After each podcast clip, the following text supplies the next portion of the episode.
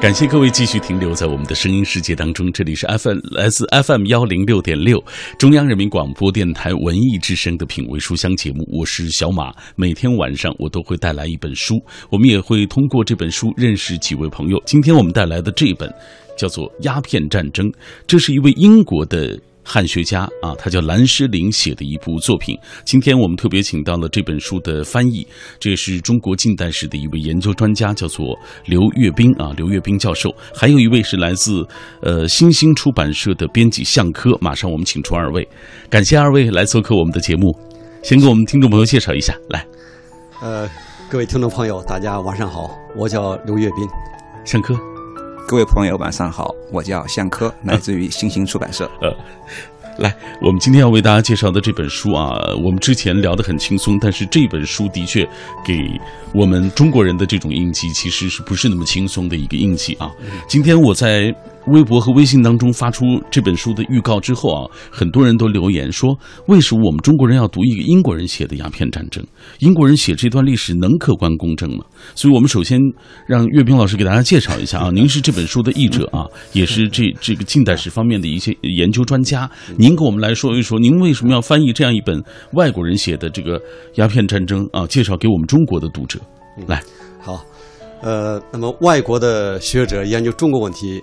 应该说有他们独特的一些视角，也有他们一些，呃，可能呃更新的一些资料。那么介绍外国学者的一些作品给我们中国人读，呃，一方面呢，我想是呃增进了解，呃增加共识。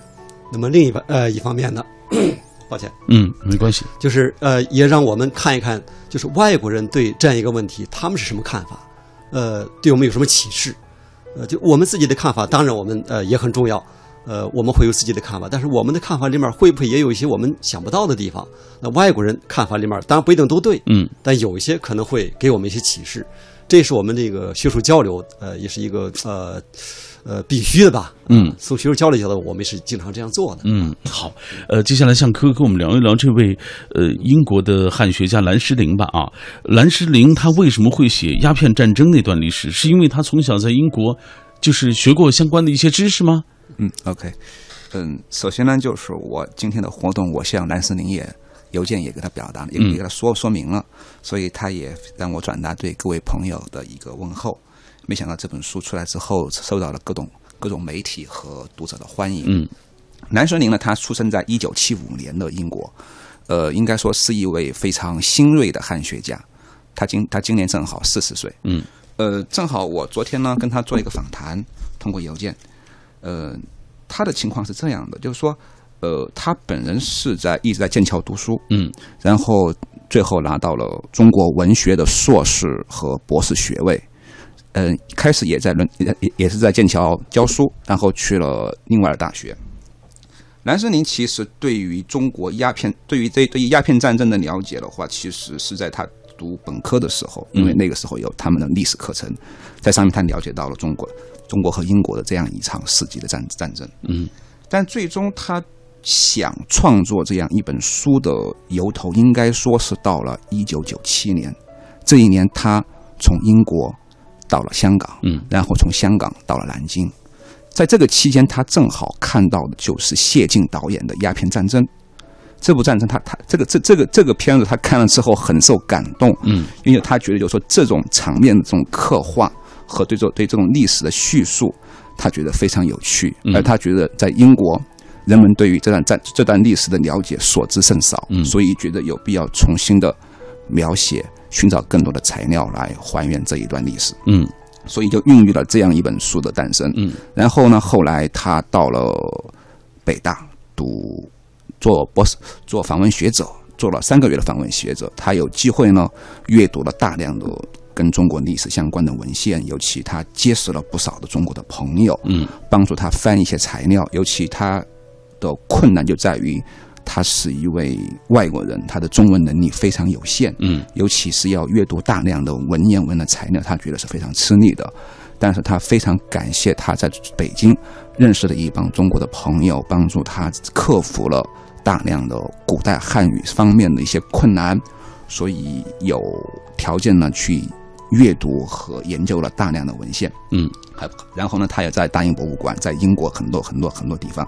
找到了很多当时的一些原始文献。所以这本书它其实是在英国和在北京。通来通过他的这样一种双方的这样一种双向双方的互动，嗯，找到了用中文和英文的这样一种一手和二手的文献，然后又走访了在北京的不少的学学术的学术上的朋友，嗯，所以有这样一本书的一个诞生。一共写作了三年时间，他这本书有三年的时间，三年时间。嗯三年的时间当中，蓝世林在中国访问，在英国也查阅了大量的一些资料，终于完成了这样一部厚厚的作品啊！这目前也是呃被很多人啊，包括学界的，包括读者啊，呃很关注的一本书。刚刚向哥给大家介绍了就兰世林写作过程当中的一些情况，以下我们要透过一个短片来了解一下具体的关于他写作的情况。嗯蓝诗龄精通英汉双语，可自如研究双方档案及两国史家的过往著作，这使他独具旁人少有的天然优势，能够同时从中英各自的视角出发，重审此战。鸦片战争的写作始于2007年，他先在中国钻研，甚至在北京旁听高中历史课，记下同学们对中国落后挨打的激昂评论，而后回国。在多家英国图书馆内进行更多研究。蓝诗玲认为，鸦片战争爆发前，英中各有其内部的政治乱局。在英国，登基不久的维多利亚女王倾心于辉格党首相梅尔本子爵，在议会引发寝宫质询，一度导致梅尔本辞职。在中国，清朝苦于庭园不和，高官以贻误经验处理现代外交。中英危机出现后，双方本有许多机会避免事态升级，却各有掣肘，一再做出错误决定，终令炮火往还，人民涂炭。回顾这段历史，中英两国读者都会有所收获。一方面可以提醒英国，它的历史上有过可耻的一章，并仍然影响着与中国的关系；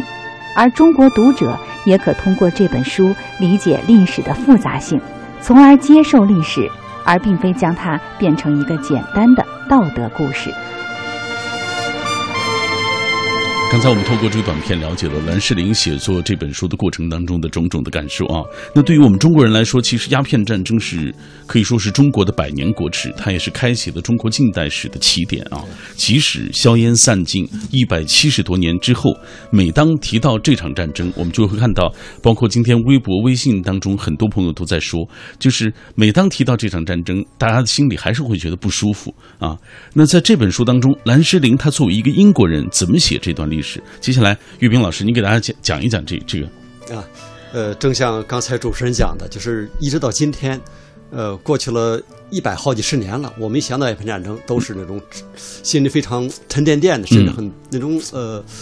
怎么说呢，就是很压抑的那种感觉。这个我们完全都可以理解。呃，特别我们作为中国人，这是我们所谓呃百年国耻的起点。嗯。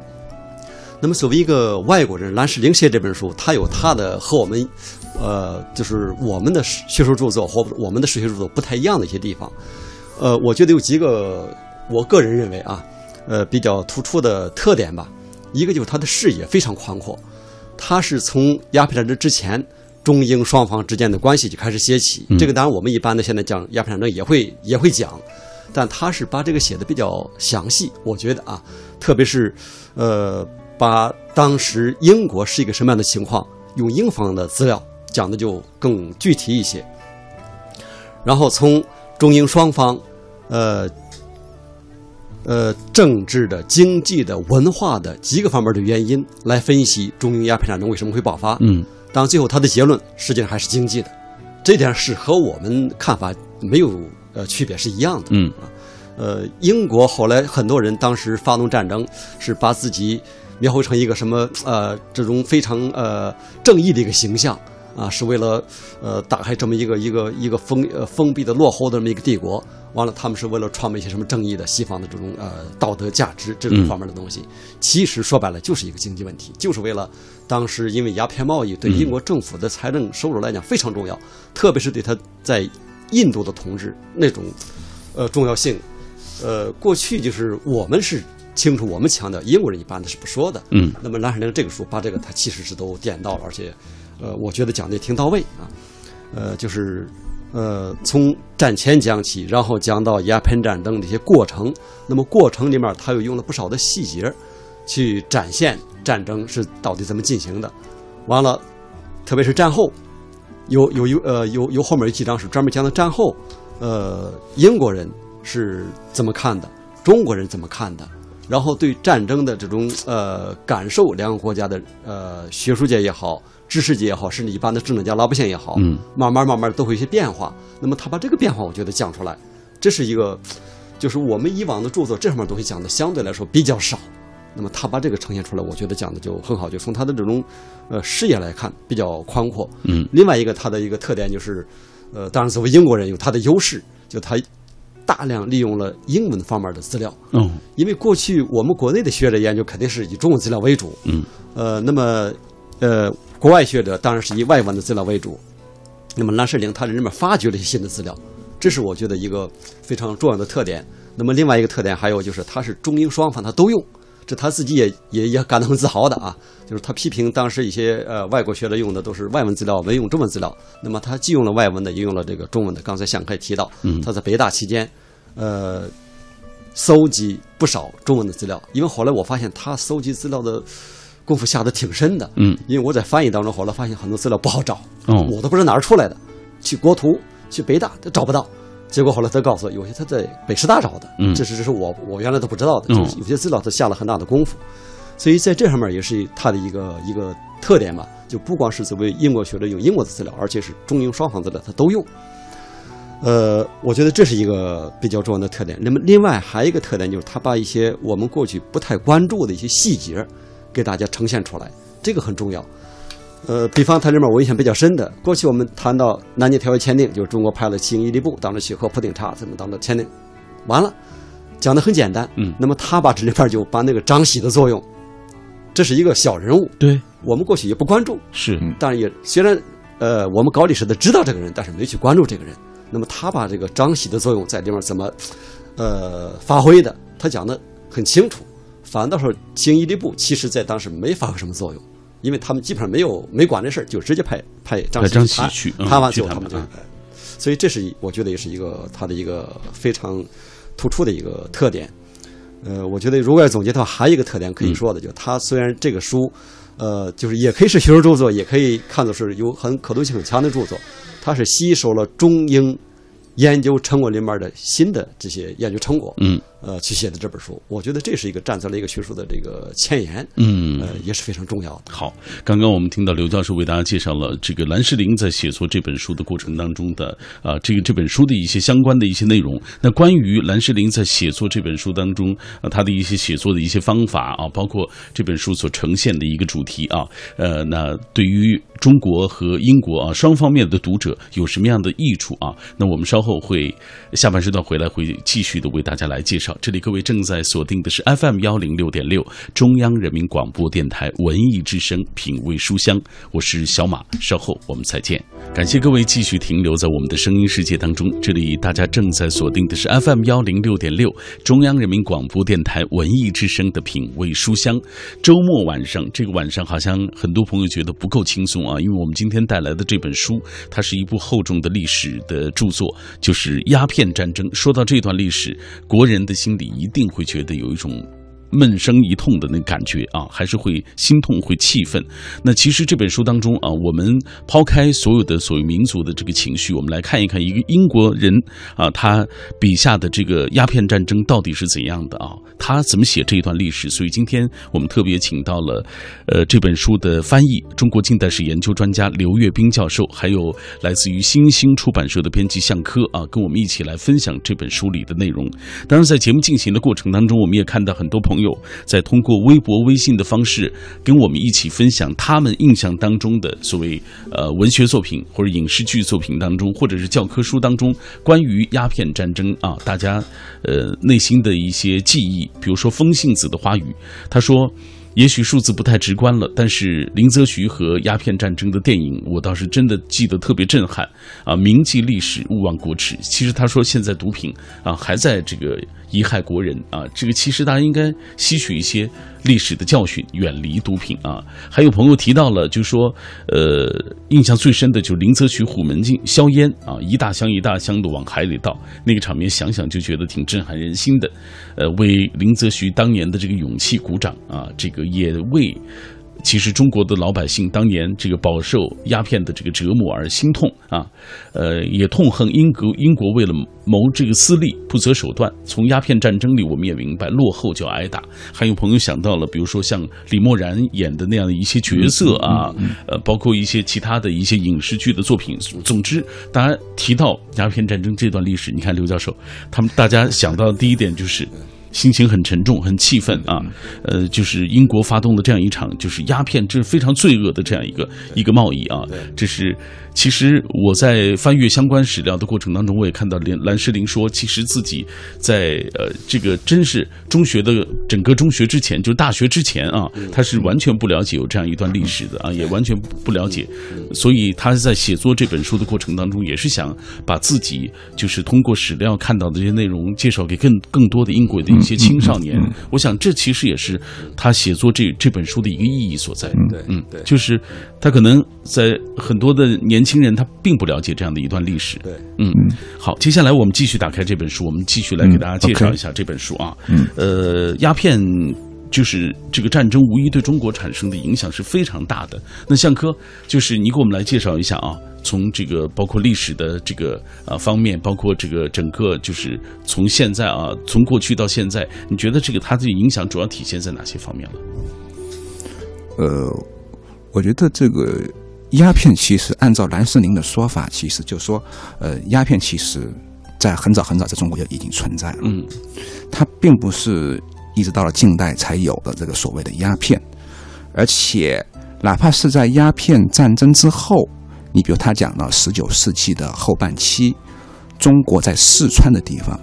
鸦片的自我生产的总量也远远比进口的鸦片总量多。嗯，这是里面他提到有具体的数据的。就是我觉得，就是说，这是个非常非常有有意思的一个一个一个一个话题，因为它的前面的第一章就讲到了，比如说鸦片在中国历史上所扮演的一些角色，嗯，尤其是他讲到了鸦片在，尤其吗啡在药学里面产生的一些非常奇妙的一种，比如镇痛啊，比如说缓解缓解某种缓解这种肠胃的这种某种某种疾病啊，它这里面都都有所涉猎，而且有也非常非常专门的一些科学的知识。呃，所以我觉得这这这本书其实我讲到这个鸦片战争这本书，包括刚才就是小马哥说到的这个鸦片的作用，我觉得我我觉得就是说，呃，蓝世宁这本书呃的非常有趣的一点就是他的一个身份特别有意思。嗯，呃，蓝世宁其实是一个学文学出身的人，他是学文学出，而且他从呃两千年开始的话，他其实一直在做中国文学的翻译。没错。OK。嗯，可以接着谈吗？嗯，可以，可以。就是那个，他最早在两千年翻译了是翻译了韩少功的小说，然后又翻译了张爱玲，翻译了鲁迅，翻译了阎连科。他昨天给我，他昨天给我发了邮件，他跟我说他非常喜欢的就是韩少功关于湖南和他历史的故事。嗯嗯，非常喜欢就是张爱玲的那些描写细致又富有修饰的散文，还非常喜欢阎连科的黑色幽默。嗯。嗯，他说他为什么会从事这个翻译的工作呢？他是说，一个很主要的原因，就是因为这种在英国从近代以来，包括从十九世纪末，哪怕到今天，英国人对于中国呢，可能都有一种非常刻板的印象。嗯，比如说这本书里面后来就讲到那个傅满洲，一个很很罪恶的人，把他作为中国人一个代表，他也是也也是一个吸大烟的一个，而且是一个很歹毒的一个家伙。而他觉得，就是说，如果说能够把中国的文学能够带入到英语世界里面去，让中让英国人、让西方世界的人知道，其实中国是何等复杂，嗯，中国是何等的矛盾，嗯，中国是何等的不能够给出一个清晰的定义，嗯。那么回过来说，他这本《鸦片战争》这本书，我觉得他可能也是要要让我们去做出一种给我们看到一片模糊，嗯，很多东西你看完之后，可能我们就不好去下结论了，嗯。这是他在做这本书的时候，他在他在访谈当中跟我一再的跟我提到，就是一个矛盾性和一个复杂性的一个、一个问题。嗯，我打断一下，嗯呃，岳斌教授，就是你对于这个兰世林提到这个复杂性怎么看？就是我想知道，很多人就是呃，很多人看了这个书之后啊，也有一个疑问，觉得他这是为了、呃所谓。他的这个写作的这个这个这便利啊，他能说清楚这样的一个事情，就是他觉得好像这个鸦片战争不仅仅只有这个，好像英国这些侵略者的这个所谓他们的这个罪恶啊，他可能也有一些呃国人的这种复杂性的一些因素在在其中，你怎么看？嗯嗯，呃，这个是这样，就是作为呃我们中国人，当然首先我们要谴责英国发动对中国的这场战争，但其实我们呃扪心自问，的确有我们的问题。呃，兰世玲嘛，当然他强调中国人的复杂性，呃，这当然有他的考虑。嗯，中国的确我们历史悠久，呃，文化相对来说也比较，你可以说辉煌，但其实也多样。嗯多样其实就是复杂。嗯所以对于外国人来讲，理解中国的确不大容易。嗯因为西方来讲，它文化相对比较单一，比方西欧，它就是基督教文化。那在中国可不是啊，我们基督，我们这个基督教当然后来的了，我们原来光光宗教，呃，这个道道教、佛教，哦，后来又进来的伊斯兰教，还有其他的那种各种各种各样的那种民间信仰。嗯所以中国这种复杂，可能在他们看来非常复杂。呃，其实我们中国人可能自己觉得也就这么回事儿我们并不觉得太复杂，嗯可能本来就这样子的。那因为我们历史悠久，呃，而且又是地域广大，人口又多，各种各种各样地域的文化，它它这种呃不同的宗教的文化，不同的这种风俗习惯，这个是对我们来讲非常正常的。对，所以这你看，兰世林在这个书当中，他也写到了一些，比如说，其实就是也有为英国人的这个鸦片。去做工工作的这些中国人的一些形象，就他这种复杂性其实很对对非常非常对重要，就是在这个这个呢，过程当中。就是，的确有我们的一个一个问题，就是在当年中英之间，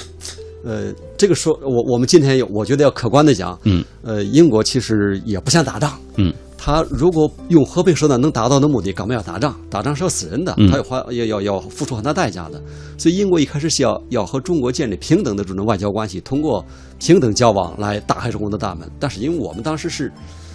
叫叫叫天朝上国嘛，我们那个体系不允许他这样做，所以就是这里面我们有我们的要反思的地方。嗯呃，的确有我们的问题。当然，我们这是现现在事后诸葛亮。嗯在当年的中国人，在当年的，比方乾隆皇帝、道光皇帝，他不可能像我们今天这样想，对，所以他有他当时的合理性，嗯或者也叫必然性。但今天我们反思的话，那就是站在另外一条路，我们要，呃，有有一种反思的，至少有一种精神，要找我们自己的问题。当然，英国问题非常严重，嗯他们现在也承认。其实蓝世林，我觉得这点比较客观，嗯因为英国在很长时间内不承认，他一直是认为是英中战争或者叫商业战争，他不认为是鸦片战争。嗯，对。所以现在他承认这点，我觉得就 挺可贵的。嗯，其实刚刚向科啊也介绍了，就是蓝世林写作的这个过程当中，他其实也包括介绍了英国当时的情况，中国人当时的情况那种复杂性，对。啊。对对对。然后其实在这个书当中，我们看到就是蓝世林他是运用了大量的一些史料啊，对。对。刚刚也有朋友说他七五年生啊，嗯，就是其实不年纪不大啊，对对对。对。而且这个书呢，在这个写作了将近三四年的时间，在这个过程当中，他也是翻阅大量资料、走访，对对对。包括采访了很多人嗯，对。这方面情况，再给大家介绍一下，就是结合着书，呃，我觉得这本书的话，呃，首先说，呃，蓝世林这本书就是说它是汇聚了过去的很多的研究的成果，嗯，因为他在这本书里面一再提到就是毛海健老师这本《天朝的崩溃》，对，呃，包括其他的一些英文的著作。呃，以前我们做学术研究，老师说后出转精，就是说后来的著作应该比前面的更好。嗯，但是我觉得蓝森林这本书的一个工艺就是说，它其实是一个很好的整合，嗯就是把以前很好的一些学术成果，它把它汇聚拢来。那么能够就在这里面，这也是他这个著作的复杂性的一个体现，就是把毛海健的、把魏斐德的、把其他的东西，把它汇聚在一本书里面。但是我觉得还有一点特别重要的一点，就是说，呃，这本书是二零一一年出版的，嗯出版之后呢，其实在英国、在美国的各种各种的重要的媒体都有报道，包括《纽约时报》。包括呃《纽约书评》，包括《卫报》，呃，《伦敦书评》好像也有，就是说报道非常多，但是里面我觉得差不多都提到了一个他对于他这本书的偏，就是 readable，、嗯。就是可读性非常强。哦，就是说，这个可能得益于他是文学写作对他是文学出身的，对。这我就想到了，比如说八十年代黄仁宇写那个《万历十五年》的时候，对对对，美国有一本有有一个非常有名的这个作家叫厄布代克，厄布代克说说呃黄仁宇的这个《万历十五年》这个英文本具有卡夫卡小卡夫卡小说的味道，呃，所以我我就觉得他这本书他为什么 readable，其实。就是这个，这这是我觉得非常有着他的一个文学的功力的一种一种一种呈现，就是在一本历史书里面去，让我们读到的这本书的话，感觉到这里面的人非常丰满，嗯，他不是说会说谁是坏坏人，谁是好人，对，呃，包括他他们他们说所谓的英国的恶魔抑律，他说到抑律一些非抑律讲描绘了抑律内心的一种狂吼、嗯一种矛盾，他的罪恶、他的贪婪，他都讲到了。对，当然也有他很可爱的一面。那林则徐同样是这样，他讲到林则徐的，他是一个清教徒式的人物，嗯，他是一个具有具有具有道德自律的人物，是一个信守儒家这个伦常的人物。但是你但是你会发现，林则徐在处理事务的时候又显得有点硬，嗯，有点儿不那么变通。呃，就说这种事情，我就就所以你看，其实这个过程当中，每一个人也都是复杂的。非常非常复杂。就是说，你在他这本书里面，我很难说谁是一个英雄，谁是一个绝对的恶魔。嗯我觉得可能就是这种这种文学的这种多元的视角和一种复杂的视角。嗯，他除了说他对于我们在看历史书之外，可能也是教会我们一种眼光。嗯，正像向科所说的，这个这本书，我觉得文学性是它也比较大的一个特色。对对对所以我们接下来要通过一个短片来了解一下，呃，兰诗龄的相关的一些情况，包括他翻译的一些中国的一些文学作品给英国的读者啊。呃，同时我们也要通过这个短片了解一下岳兵教授的相关情况。来，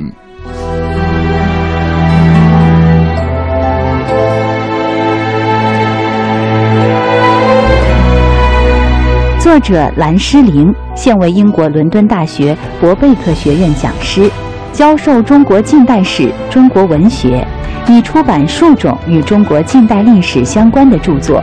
且以英文翻译了鲁迅、张爱玲、朱文、韩少功、阎连科等中国作家的部分作品。现在正致力于研究毛泽东思想的全球史，并重译《西游记》结译本。译者刘跃斌，中国近代史研究专家、教授，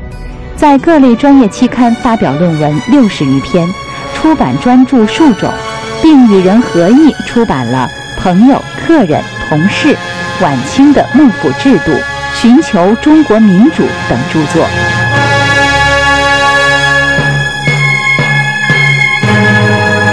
继续请出我们今天直播室当中的二位嘉宾啊，跟我们继续来介绍这本书，来自于英国的新锐汉学家兰诗林的作品《鸦片战争》。那刘教授，呃，作为这本书的这个翻译的工作啊，就是其实我知道很也很不容易，因为这么厚厚的一本书，而且过程当中肯定也遇到了很多的困难啊。你给大家介绍一下关于翻译的情况。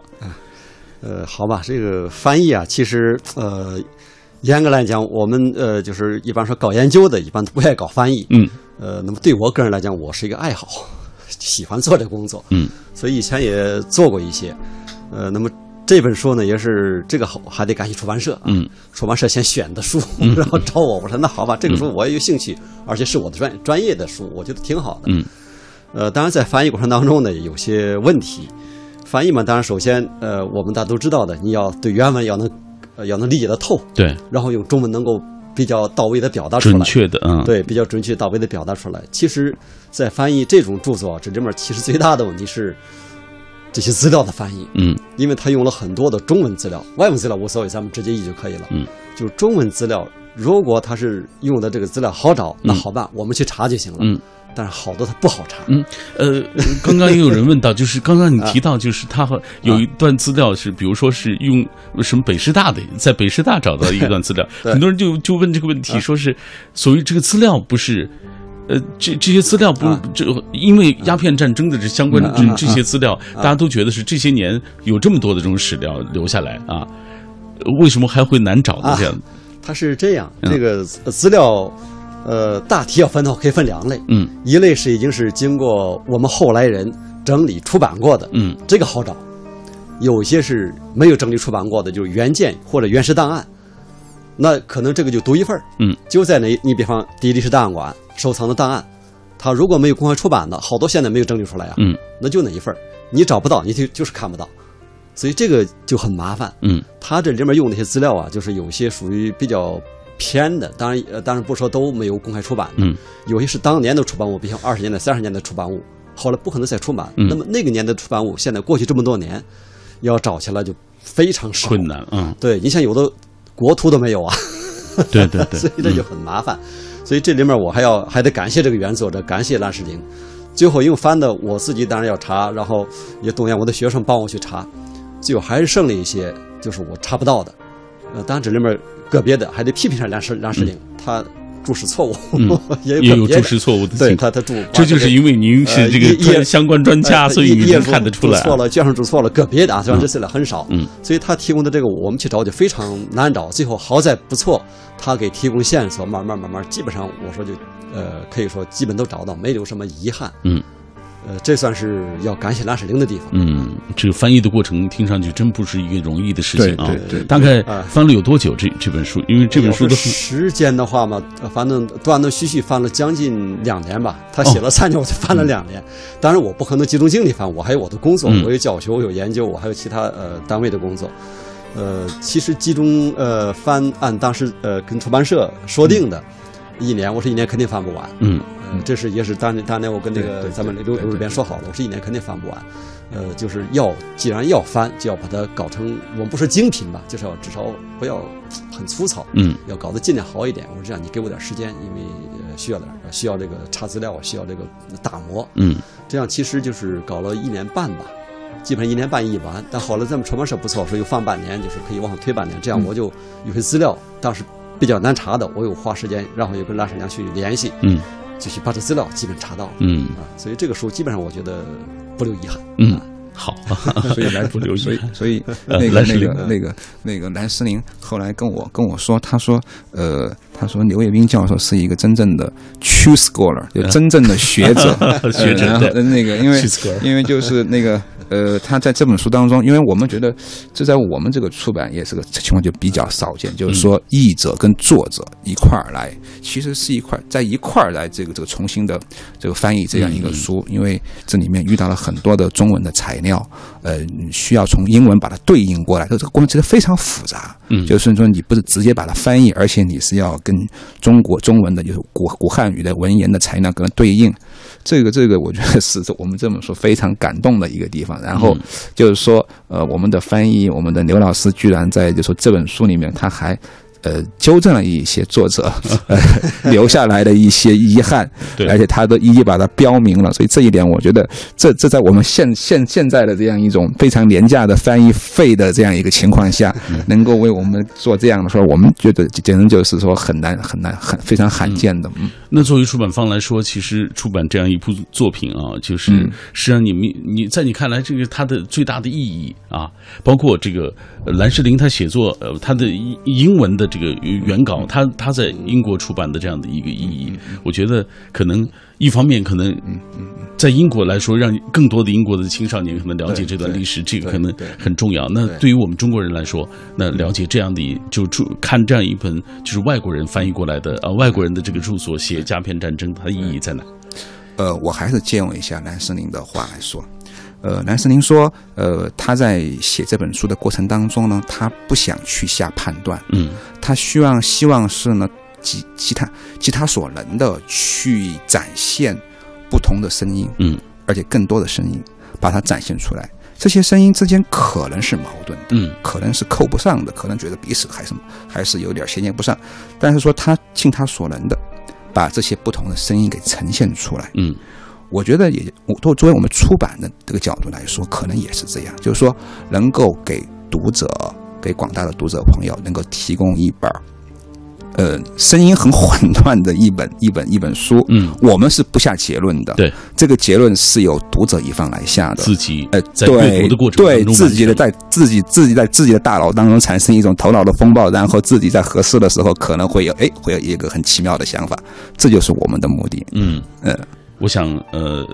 大家拿到这样一本书啊，你你看一看英国的学者他们如何看待鸦片战争，而且兰世林最重要的就是他本身是学文学出身的啊，这一本书也非常的好读，嗯他又提供了这么大的一个庞大的一个视角，就是呃，而且对于很多的人物，包括一些复杂性的一些描写，其实对于我们来说还是能有很多的启启发，真对的啊，对，嗯，好，品味书香，呃这是我们今天晚上为大家带来的来自于英国新锐汉学家兰世林的作品《鸦片战争》。今天我们特别邀请到了这本书的翻译、中国近代史研究专家刘月平教授和这本书的编辑啊向科走进我们直播室，跟大家聊了这本书的相关的一些内容。最后，我们再通过一个短片了解这本书，呃，希望大家对这本书。呃，产生兴趣。以上就是今晚的品味书香，谢谢二位做客我们的节目。谢谢小马哥，哎，也感谢听众朋友收听今晚的品味书香。谢谢。谢谢各位观众。鸦片战争是中英两国所该共同面对的话题，而英国新锐汉学家兰诗玲女士的这本新著，正是站在一个更加广阔的视域来对此加以考察，旨在让我们跨出地域的限制，认真反思这场世界冲突的种种罪恶和矛盾。兰诗玲充分吸收了现有的相关研究成果，又能在中英文原始史料中找寻更多动人的历史细节。得力于他深厚的文学造诣，像林则徐、琦善、义律这样的历史人物，经他描写，仿佛便可浮现于眼前。除了战争过程的细节叙述之外，兰诗玲还记述了中英两国人民对此战争的复杂的历史记忆，尤其在中国近代国族构建中所扮演的角色。